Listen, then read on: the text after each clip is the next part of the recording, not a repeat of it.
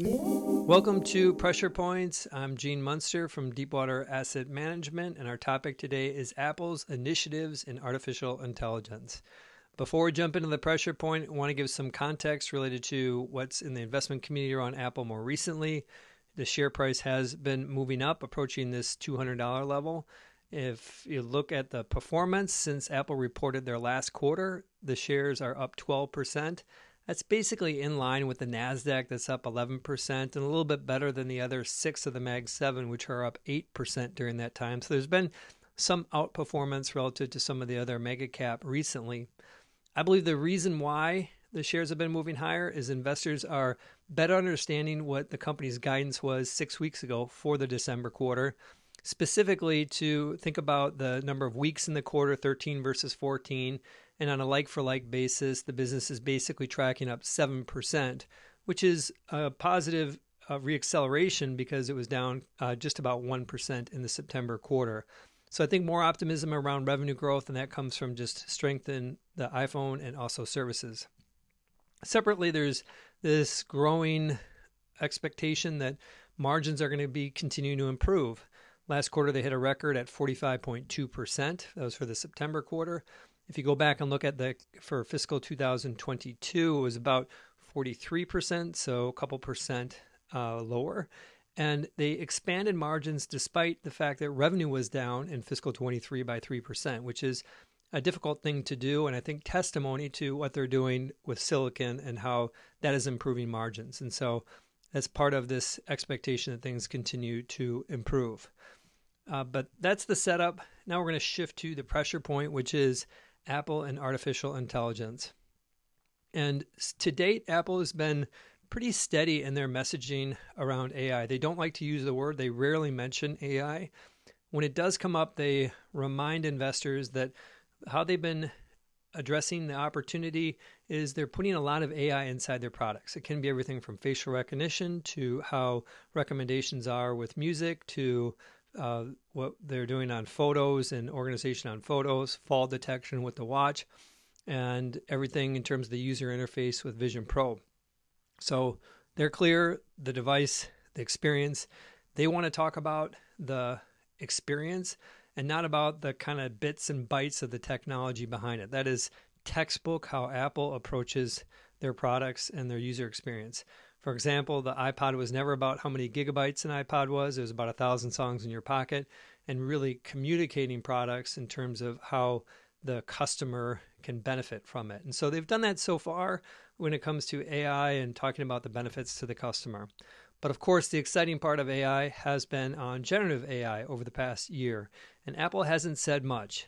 The topic did come up in the Q&A on their September earnings call, and Tim Cook uh, mentioned that in terms of AI, quote, we obviously have work going on, and you can bet we're investing quite a bit, and we're going to invest responsibly.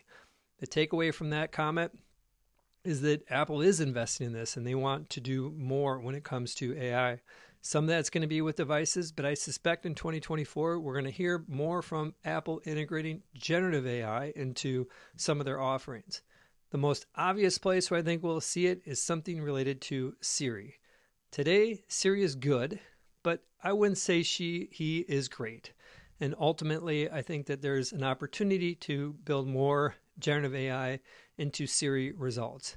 That could be an opportunity to help people find things. It could be an opportunity for search like commerce and just an opportunity where people use the product more and kind of get that flywheel of the ecosystem of Apple devices going even faster. Fall more in love with Siri, therefore you want to keep your iPhone type of a approach. But the basic idea is I do think that they will add some generative features to Siri in 2024. I think that those features will be built off someone else's open foundation model, something like Meta's Llama. That one's kind of hard for me to see come together just given the rift between the companies. But the basic idea is foundation models are difficult to build. It's not about throwing money at it, it's about time and data. Apple has a lot of data, but these models training just take a lot of humans in, in the loop initially to get them off the ground. And I just don't think that they have enough progress when it comes to a foundation model to release it in 2024. So I suspect that they'll be adding features uh, and and talking more about those, but it's not going to be based on their foundation model. And as far as the impact to Apple's business, initially, they're probably not going to make a lot of money off of this. This is going to be something where, again, it benefits the user.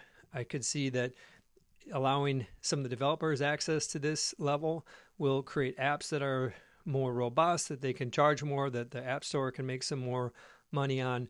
But initially, I, I see it as more of front and center. People know that Apple's doing more in generative AI, but not as much of a moneymaker. Down the road, call it three plus years down the road, as they advance, I can see an opportunity for them to have a pro version of Siri that could potentially help with as a personal assistant. I think that's a unique opportunity that Apple can do when it comes to AI. Book me a trip and a flight for my family to Las Vegas and just have the whole experience be taken care of. Huge opportunity for Apple. It's not going to be over the next few years, but I think we're going to start to see evidence that they're moving in that direction next year. I do believe that, as I mentioned, eventually that they do start to build their own foundation model. It may take three to five years. I do think that it's important that they have control of their own foundation model, and so it takes time. But call that a 2028 type of a, a time frame.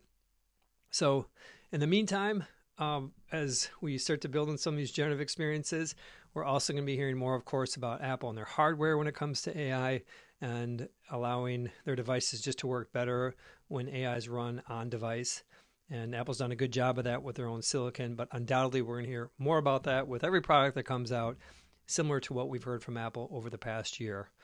When you put it together, Apple has been slow to acknowledge what they've been doing in AI.